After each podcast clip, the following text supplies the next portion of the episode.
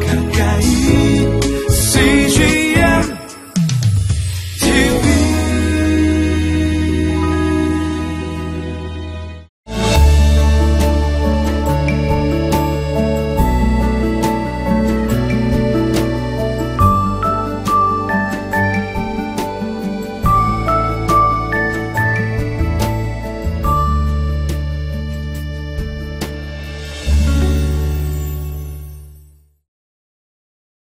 우리는 하루에도 어, 수만 가지 생각을 하며 살아갑니다. 사람의 생각은 행동을 결정하고 어, 그 행동이 반복되면 습관이 되고 그 습관은 바로 그 사람의 정체성이 예, 되는 것이죠. 지금의 나는 바로 수많은 생각에 의해서 어, 만들어지는 것입니다. 사도 바울은 항상 복음과 하나님의 말씀에 붙들려 있었고 그리고 그는 가는 곳마다 그가 생각했던 것, 그가 하고 싶었던 것을 증거하며 살아온 전도자였습니다.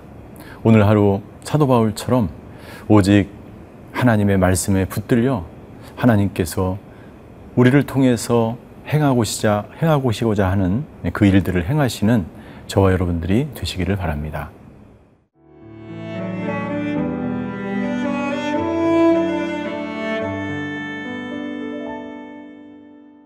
사도행전 18장 1절에서 8절 말씀입니다. 그 후에 바울이 아덴을 떠나 고린도에 이르러 아굴라라 하는 본도에서 난 유대인 한 사람을 만나니 글라우디오가 모든 유대인을 명하여 로마에서 떠나라 한 고로 그가 그 안에 브리스길라와 함께 이달리아로부터 새로 온지라. 바울이 그들에게 감해 생업이 같으므로 함께 살며 일을 하니 그 생업은 천막을 만드는 것이더라. 안식일마다 바울이 회당에서 강론하고 유대인과 헬라인을 권면하니라. 신라와 디모데가 마게도냐로부터 내려오매 바울이 하나님의 말씀에 붙잡혀 유대인들에게 예수는 그리스도라 밝히 증언하니 그들이 대적하여 비방하거늘 바울이 옷을 털면서 이르되 너희 피가 너희 머리로 돌아갈 것이요 나는 깨끗하니라. 이 후에는 이방인에게로 가리라 하고.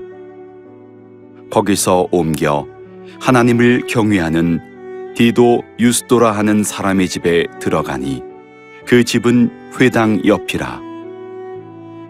또 회당장 그리스보가 온 집안과 더불어 주를 믿으며 수많은 고린도 사람도 듣고 믿어 세례를 받더라.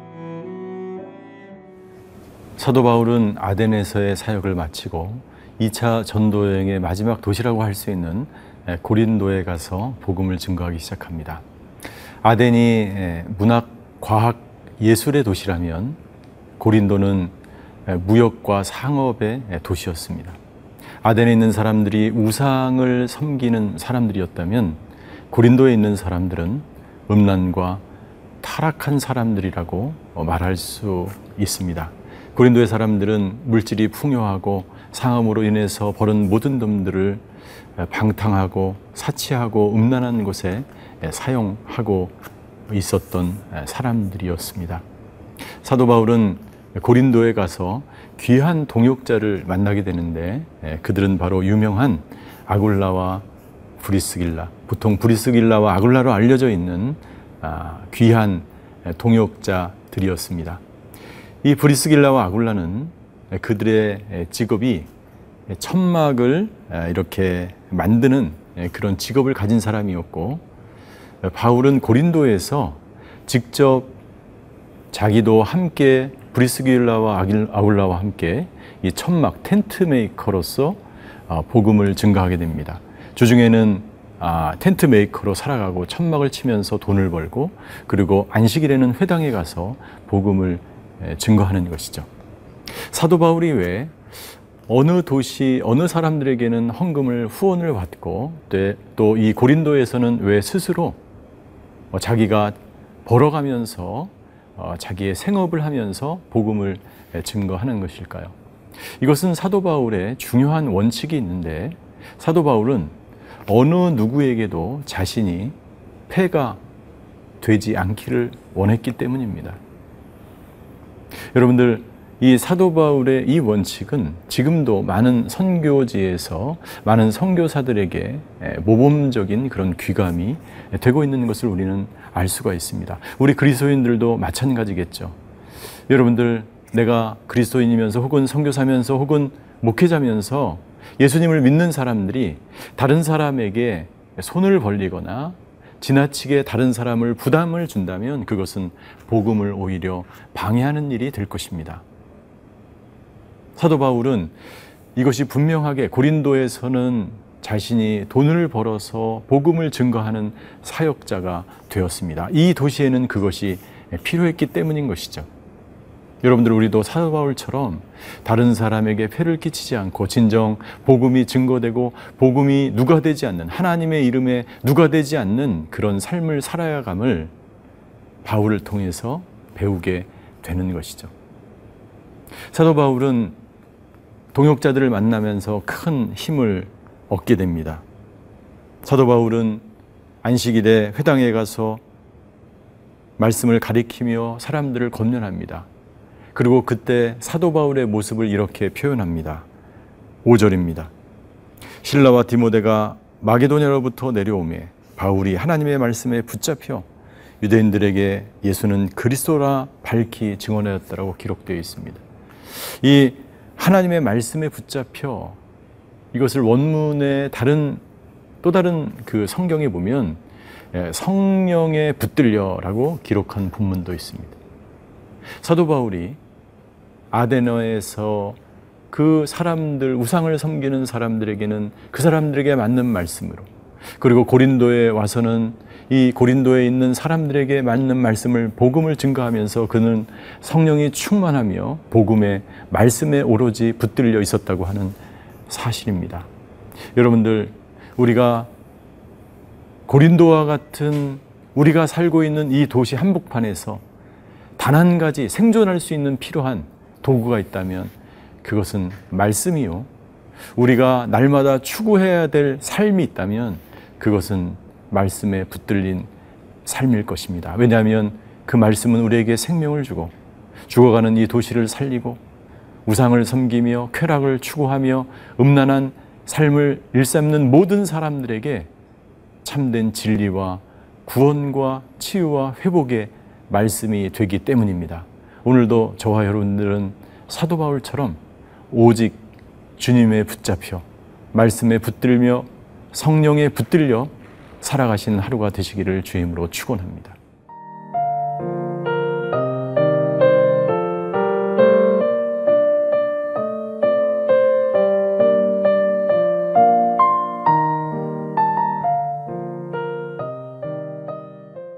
고린도에 있는 사람들은 세상에 너무 물들어 있었고 물들어 있을 뿐만 아니라 너무나 세속적이었기 때문에 사도 바울이 담대하게 복음을 증거하고 성령 충만하고 말씀 충만한 바울이 복음을 증거했음에도 불구하고 그들은 사도 바울의 이 말씀을 받아들이지 않게 됩니다.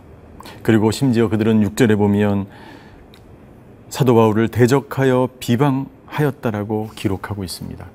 여러분들 세상 속에 빠져 있게 되면 생명이 들어와도 그것이 생명인지를 알지 못하고 복음의 진리의 말씀이 들어와도 그것이 진리인지를 알지 못하는 것이죠.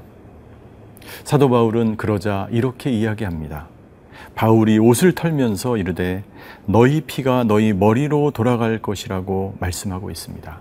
이것은 무슨 말입니까? 너희 피가 너희 머리로 돌아갈 것이다. 너희가 이 복음을 받아들이고 회개하면 구원을 받지만 너희가 이 복음을 받아들이지 않고 회개하지 않으면 너희에게 심판이 이를 것이라고 그렇게 예, 견, 경고하고 있는 말씀인 것입니다. 그리고 바울은 이렇게 결단합니다. 나는 깨끗하니라. 이후에는 이방인에게로 가리라. 우리는 두 가지 사실을 알 수 있습니다. 사도 바울의 고백을 통해서 나는 깨끗하다고 깨끗하다고 말하는 사도 바울. 무슨 말입니까? 유대인을 너무나 사랑했고 자기 동족을 사랑한 사도 바울이 얼마나 열심을 다해서 유대인을 증거하려고 노력했는지 내가 복음을 증거하고 유대인들을 너무나 사랑했기 때문에 최선을 다해서 유대인을 향하여 복음을 증거한 것에 대해서 하나님 앞에서 나는 어떠한 수치심과 어떠한 잘못도 앞으로 없다라고 선언하고 있는 것입니다. 그리고 두 번째 바울은 고백합니다. 나는 이제 이방인에게로 가서 복음을 증거하겠다라고 하는 것입니다. 하나님께서 자기에게 맡겨주신 유대인들을 사랑하고 유대인들이 복음을 받아들이는 것이 저조하자 바울은 이방인에게로 발길을 고린도에서부터 천천히 서서히 돌리기 시작하게 된 것이죠. 여러분들 이 바울의 이 자신의 최선을 다하는 이 사명, 사명을 붙들고 어떻게 해서든지 한 영혼이라도 구원을 받게 하려고 했던 바울의 이 열정을 우리는 이 6절에서 찾아볼 수가 있게 되는 것이죠. 여러분들 이 본문을 통해서 우리는 과연 우리 주위에 있는 회사에 있는 혹은 가족에 있는 내 주위에 있는 이웃들 그들에게 최선을 다해서 바울처럼 생명을 아끼지 않고 복음을 증거하였는가 돌아보게 되는 것입니다. 사도 바울이 복음을 증거할 때에 거기서 또 다른 동역자들을 만나는데 그 사람은 디도 유스도라고 하는 사람과 8절에 보면 회당장 그리스보가 그리스보가 온 지방과 더불어 주를 믿고 있었던 것을 볼 수가 있습니다. 사도 바울은 고린도에서 그렇게 유대인들을 증거하기 위해서 사절에 안식일마다 가서 유대인을 증거했지만 유대인들은 다 떠나고 조롱하고 비난하고 오히려 핍박을 합니다. 그러나 하나님은 또 다른 사람, 이방인 헬라인들이 구원을 받는 역사의 문을 열어가기 시작하는 것이죠. 여러분들 하나님은 우리가 뜻하는 대로 하나님의 계획대로 내 뜻이 이루어지지 않을 때가 있습니다. 그러나 하나님은 또 다른 이방의 문을 열어가시는 것을 볼 수가 있습니다. 내 뜻이 이루어지지 않았다고 해서 하나님의 뜻이 이루어진 것이 아닌 것은 아니라는 것이죠. 하나님은 때로 우리의 계획과 우리의 뜻과 상관없이 당신의 계획을 뜻을 이루어 가시는 하나님인 것이죠.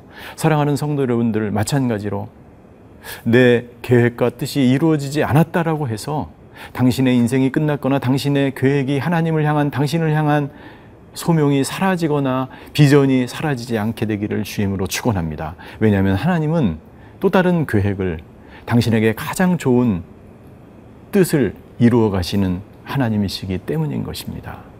기도하시겠습니다. 사랑의 하나님, 바울을 들어 쓰시며 바울을 통해서 하나님의 나라를 확장해 가시는 하나님, 오늘 우리를 들어서 우리도 바울처럼 사용하여 주시고 하나님의 뜻과 계획이 나의 뜻과 계획이 되는 하루가 되게 하여 주시옵소서. 감사드리며 예수 그리스도의 이름으로 기도하였습니다. 아멘.